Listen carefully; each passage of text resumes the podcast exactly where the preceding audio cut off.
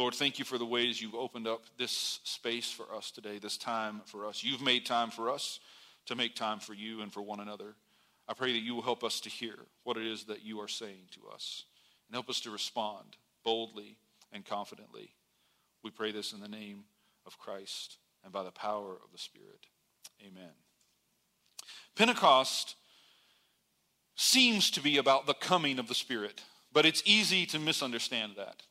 What it does not mean is that the Spirit was absent before and now has become present. I'm convinced that most of my students, hopefully this is not true of you, but most of my students believe that when we say we believe in God as Father, Son, and Spirit, what we really believe in are two men and a bird.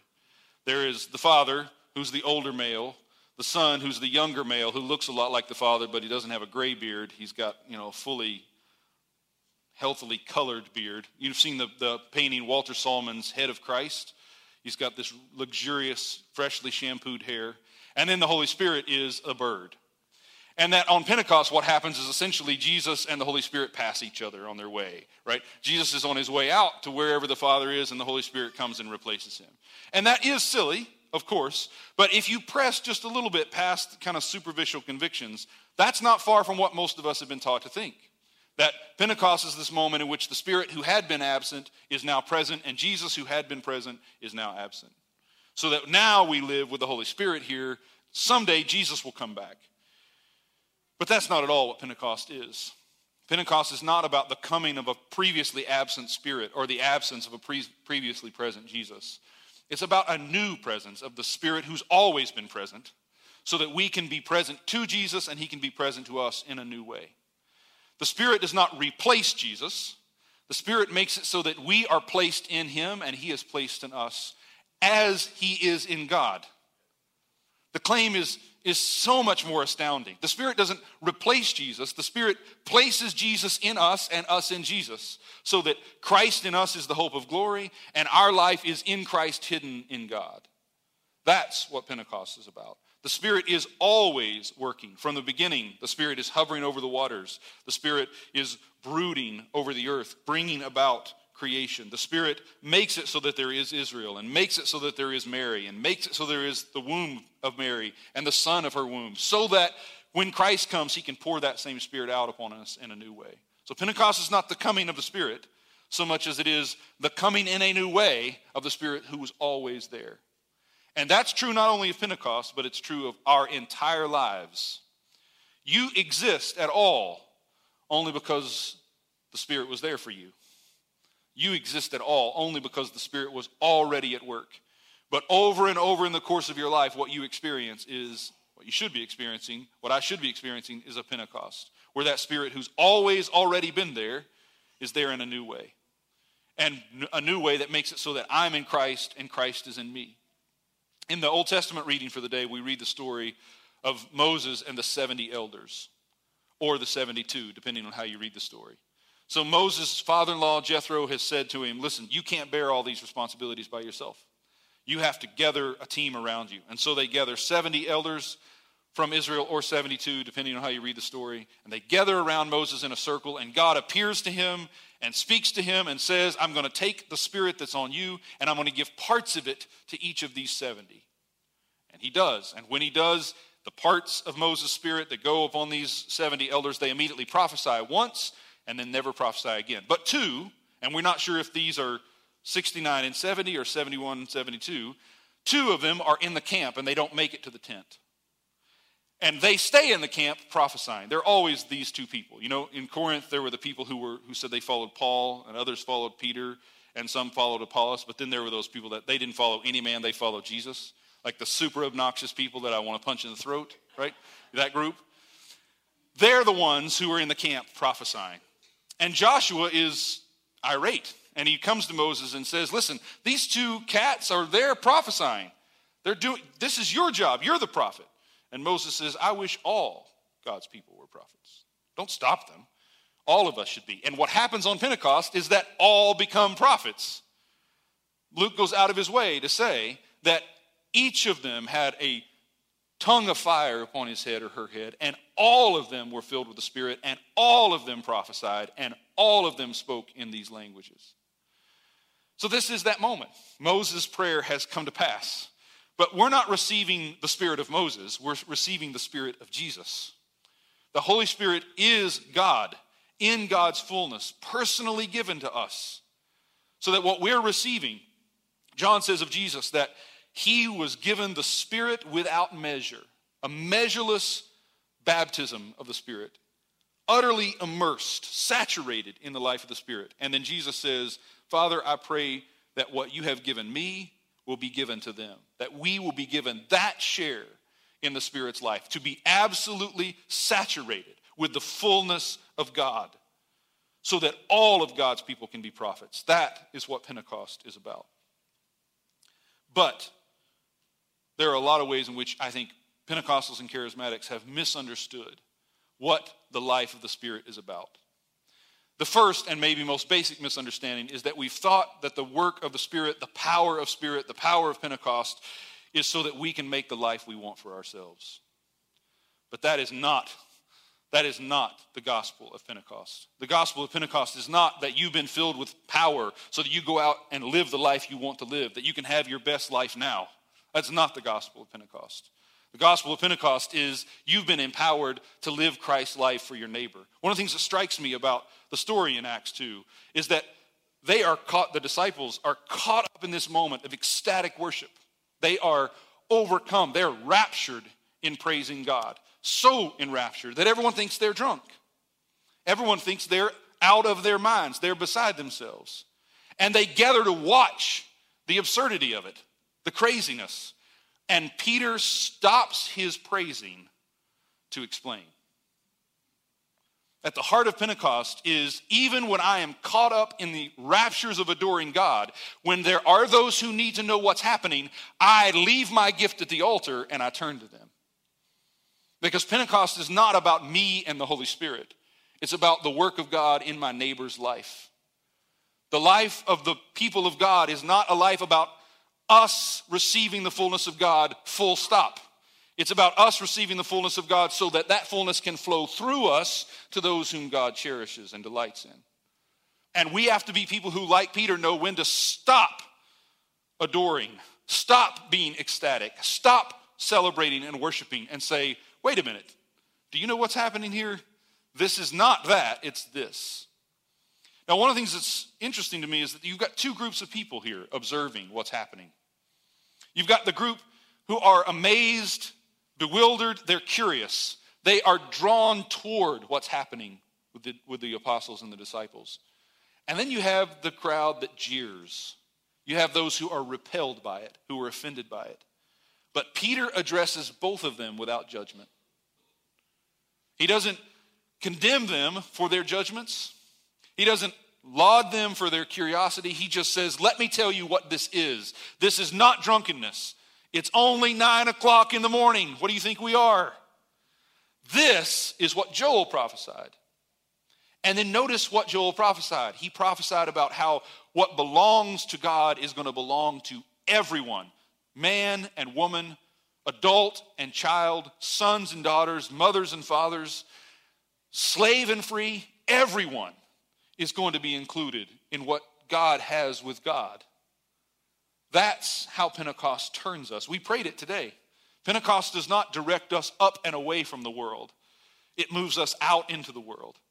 The movement on the day of Pentecost is from the upper room down into the courts of the temple and out into the streets.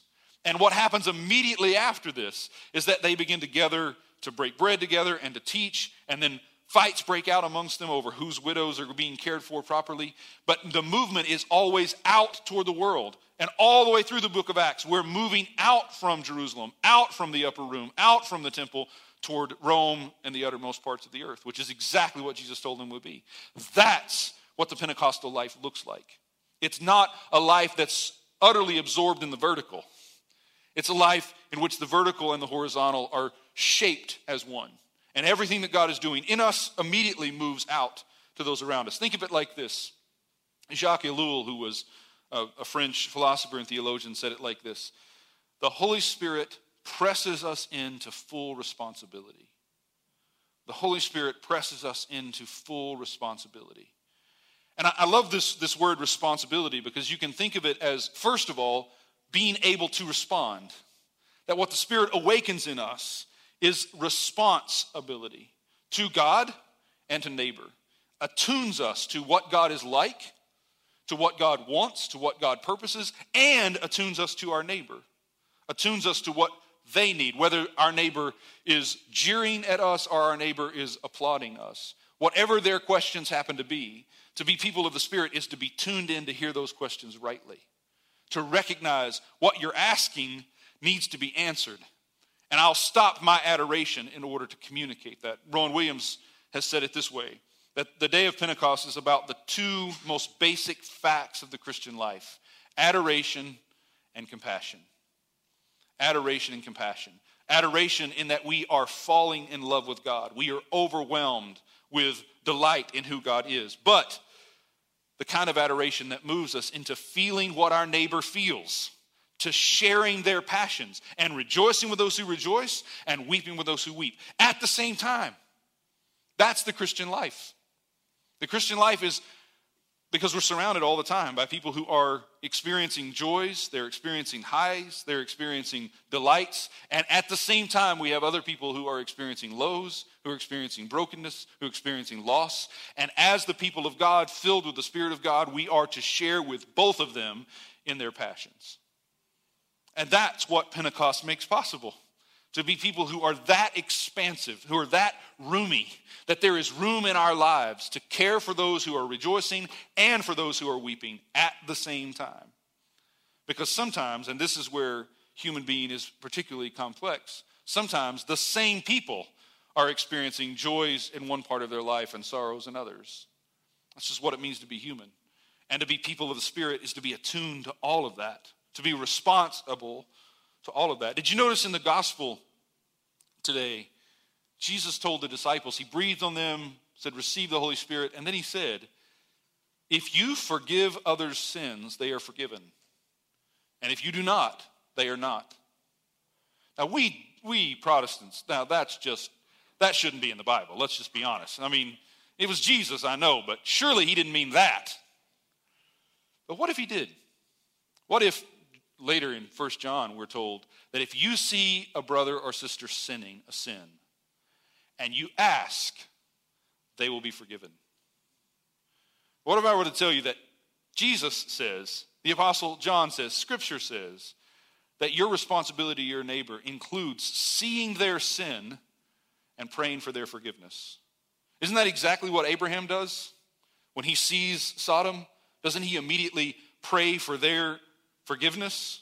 Isn't that exactly what Moses does when God tells him he's going to destroy Israel? Moses says, No, if you're going to destroy them, destroy me too. Forgive them, find a way to forgive them. Isn't that exactly what Jesus does as he is being crucified? Father, forgive them. They don't know what they're doing. Isn't that exactly what Stephen, the first martyr, does when he's being stoned to death and cursed? He's looking into heaven and sees Christ at the right hand of the Father and says, Father, forgive them. They don't know what they're doing. This is the heart of the Christian life to be attuned to people, even in their sins against us. And what comes from us is a prayer of forgiveness. God, forgive them. They don't know what they're doing. That's the kind of responsibility that we have to have. And when the Spirit is present, what comes from us is nothing less than the life of Christ. So you noticed when we were reading Acts 2, there was a reference to this violent wind and the fire that descends upon them. And this is, there are several intertextual echoes here. It's almost certainly echoing the story of Elijah in the cave, where he first sees the whirlwind and then sees the fire and finally hears the still small voice.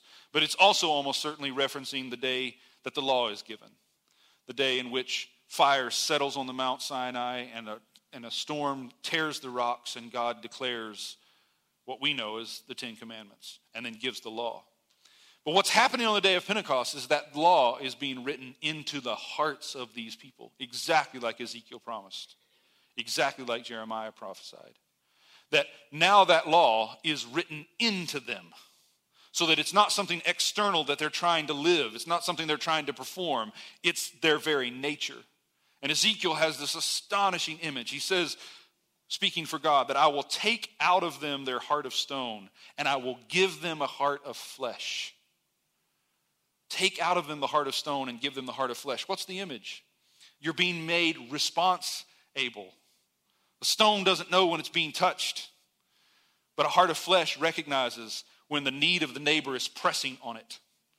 You say you love God whom you have not seen, and do not love your neighbor whom you have seen. You're lying. Because if your heart has been filled with the Holy Spirit, your heart will be touched by their needs. You can't not be touched by their needs. You can't resist the compassion that comes when you're touched by their needs. And just as surely as Jesus is moved with compassion, to be filled with the Holy Spirit is to be moved with compassion. When you see others rejoicing, you can't not rejoice. When you see others weeping, you can't not weep. That's what it means to be responsible. That's what the Holy Spirit is moving us into. Now, just a couple points I want to make, and I'll, I'll be out of your way. One of the major mistakes I think Pentecostal charismatic people of the Spirit types tend to make is that they tend to think of the world as two tiered.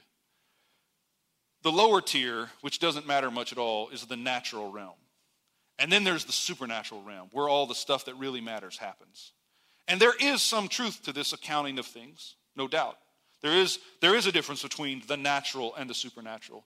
But where we go wrong is when we think that the Holy Spirit is somehow contained within the supernatural, as if the natural just goes on on its own, and then the supernatural is where the Holy Spirit is active. But hear me the Holy Spirit is transcendent of both supernatural and natural. There is a lot of supernatural reality, but the Spirit's not contained in it. And there's a lot of natural reality, but the Spirit is not limited or kept out of it or kept in it. The Spirit is in the natural and the Spirit is in the supernatural. Thomas Aquinas, almost 900 years ago, preached a sermon on Pentecost Sunday from these texts. And one of the things he says about the Holy Spirit is he says, The Holy Spirit is the hidden source of all good, the hidden origin of all good. That's how you have to think about what it means to be filled with the Spirit. It means in the most natural things and in the most supernatural things, the Holy Spirit is at work. In things that seem absolutely mundane, that seem throwaway, there is a hidden origin of goodness at work. And in things that seem outlandish and bizarre, the Holy Spirit may be at work. Now, let me just make, make this clear to you. I believe in weirdness. This is not some kind of rationalizing away of the bizarre. I, I think God works in bizarre ways. And I'm I speak in tongues more than you all, as Paul says. Right? I, I'm not afraid of the weirdness. But what I am afraid of is identifying the weirdness as the only way the Spirit works. Let me give you an example of how, how I think weirdness works. I have a colleague, she was telling the story about how when she was writing her PhD, she had this incredibly low moment and she just she was about to give up. She goes to this Pentecostal church and during the sermon, the pastor comes off the pulpit and down the stage and into the audience and gives a word of prophecy to this woman who's sitting right in front of my colleague. And she's like, Now, I guess his radar was just a little bit off because that was clearly a word for me. And he gave it to the woman right in front of me. So I'm weird enough to think maybe there's a blast radius to the work of God, right? That even if the prophet gets it a little bit wrong, if I'm in the blast radius, if all I get is a shockwave, it's still for me, right? I'm open to weirdness, right? I'm open to weirdness. I had a, a man come up to me once after a sermon that I gave, not here, but after a sermon I gave, and he said that he had had a dream about me the night before, and that in that dream, two Christians from an underground church in China had appeared to him and told him to tell me that God had called them to pray for me. I'm open to that. I'm open to that right? I'm open to weirdness. But what I'm not open to is thinking that that's somehow more the work of the Spirit than the conversation you and I might have over coffee. I'm not open to thinking that when I'm praying that way, when I'm praying in tongues more than all of you, that that's somehow more the Holy Spirit than when we're praying the Lord's Prayer together. The Spirit is at work in everything as the hidden origin of good. It's, and it's that hidden origin of good that matters. It's not the noise that I hear, the sound and the fury that matters. What matters is that whatever's going on in my life, whether it's high or low, whether it's supernatural or natural, what matters is that the Holy Spirit is at work in ways that I can't identify and don't need to identify, but simply trust. There's this glorious image of this from the building of Solomon's temple, in which we're told that there was not a sound of an iron tool in all the building of the temple. They never heard the sound of an axe or a hammer or a chisel, any iron tool. That's an image of how the Spirit works in our life. He's building all the time, but that doesn't mean you're going to hear it. And the things that seem to be important to you and to me only seem to be important because of where we are in our maturation, where we are in our development. But from God's perspective, the most important work He's doing in our life is work we don't know anything about. This is what he says, right? Paul says, It is not entered into the mind of man what God is preparing for us. You are praying for God to do this, that, or the other, but what God is doing for you is so good you can't even think to pray for it. That's the work of the Holy Spirit. And we have to realize that's not true of me, that's true of everyone that we meet. He is, as Nicholas Cabasilas says, a mystic, medieval mystic says, He, the Holy Spirit, is more affectionate than any friend more just than any ruler, more loving than any father, more a part of us than our own limbs, more necessary to us than our own hearts. He's the hidden origin of good. And because of that, we have to recognize that the Holy Spirit is not limited to the sacred or the pious. The Holy Spirit is at work in everyone, everywhere, always. When I lived in Oklahoma City, driving home from work every day, I drove right between these two almost identical houses, one of which was a Church of God, or Church of Christ, and one of which was a tarot card reading house, a medium. And I was never, I never failed to be struck by the, the oddity of it. I'm driving right between them. They're almost identical houses, right across from each other. And then it hit me one day. I have to believe that no matter who goes in which house, my God is tracking them. No matter what they think they're doing, no matter what they think is happening, my God is tracking them. Not all roads lead to God, but God can find you whatever road you're on. He's seeking you out, and no matter what it is that's leading you where, the hidden origin of good in your life is working to bring you into the fullness of God's promise for you. When I was in Shawnee, Oklahoma, I got lost in Shawnee, Oklahoma. I'm not a functional adult. I'm not a competent person. Um, I have some friends and former students here. They can testify. I'm not a, a functioning colleague. Don knows I'm not a functioning adult. I got lost in Shawnee, Oklahoma, but I think it was the Holy Spirit. I think I'm that weird. And here's why. Because I found in being lost this church, it was a shotgun church made out of cinder blocks. And on the side of the road, there was a sign made out of plywood, two pieces of wrought iron and baling wire, and they had stenciled the name of the church onto the plywood. The name of the church was Greater Vision Church. Now, that's especially sweet in irony when you realize that they stenciled it on, but they didn't lay out the letters beforehand. So, on this side of the sign, where they begin, they, they were wanting obviously to arc the name. So, it starts at the bottom left, and the G is probably about this size. By the time we get to the top of the sign, the R is about like this. So again, I don't want to you know be too blunt here. They didn't have enough vision to lay out the stenciling on the sign that's made of plywood outside their cinder block church. Not long after that, my wife and I were in London at St. Paul's Cathedral for Evensong. The most beautiful experience of my life absolutely rapturous. I mean, I'm sure all of those Anglicans were wondering what this Pentecostal was doing speaking in tongues in the middle of all of that. But hey, like I said, I'm into the weird. And it was astonishingly beautiful. But the truth of the matter is, even though I was moved to tears in one way by Greater Vision Church and moved to tears in a very different way by St. Paul's Cathedral and Evensong, the Holy Spirit was no more at work here in a cathedral that's 1,200 years old than he was in some little poorly made, poorly considered church in Shawnee, Oklahoma. And the truth is, it's not, that's not only about congregations, it's about people. Some of us, some of the time, are St. Paul's Cathedral kind of people, And most of us, most of the time, are greater vision kind of people. We don't have enough sense to even lay out the stenciling on our sign. But there is a hidden origin of goodness at work, even in those of us who don't know how to lay out stenciling. When Don and I were in Amsterdam, which we could tell a lot of stories about that, but won't. But we were in Amsterdam together, uh, what's it been, 10 years? Something like that? There was a moment we were looking at this cathedral, and just absolutely gorgeous. But to see, to see it, to get far enough back to see to the peak of the steeples, we had to put our backs against a brothel. We were standing up against it to look at this cathedral. But the truth of the matter is, our Holy Spirit, this hidden origin of goodness, is no more at work in that cathedral in front of us than in that brothel behind us. And until we recognize that our God is that relentlessly in love with his creatures, we can't truly be Pentecostal. We will want to have church instead of be in the church.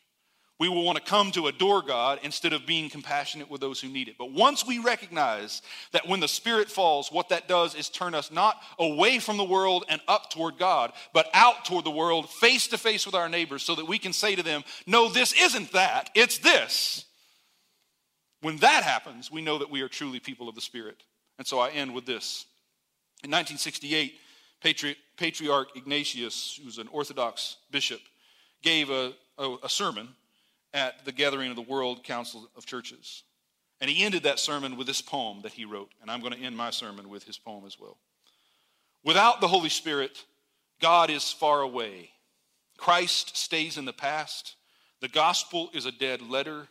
The church is simply an organization. Authority, a matter of domination. Mission, a matter of propaganda. The liturgy, no more than a reminder of the past. Christian living, a slave morality but with the Holy Spirit. God is with us. The universe is resurrected and groans with the birth pangs of the kingdom. The risen Christ is here. The gospel is the power of life. The church is the organism, the body of the living Christ. Authority is service. Mission is Pentecost. The liturgy is both memorial and anticipation. Human action is God at work in the world. Let it be. Let it be. Pastor Janice.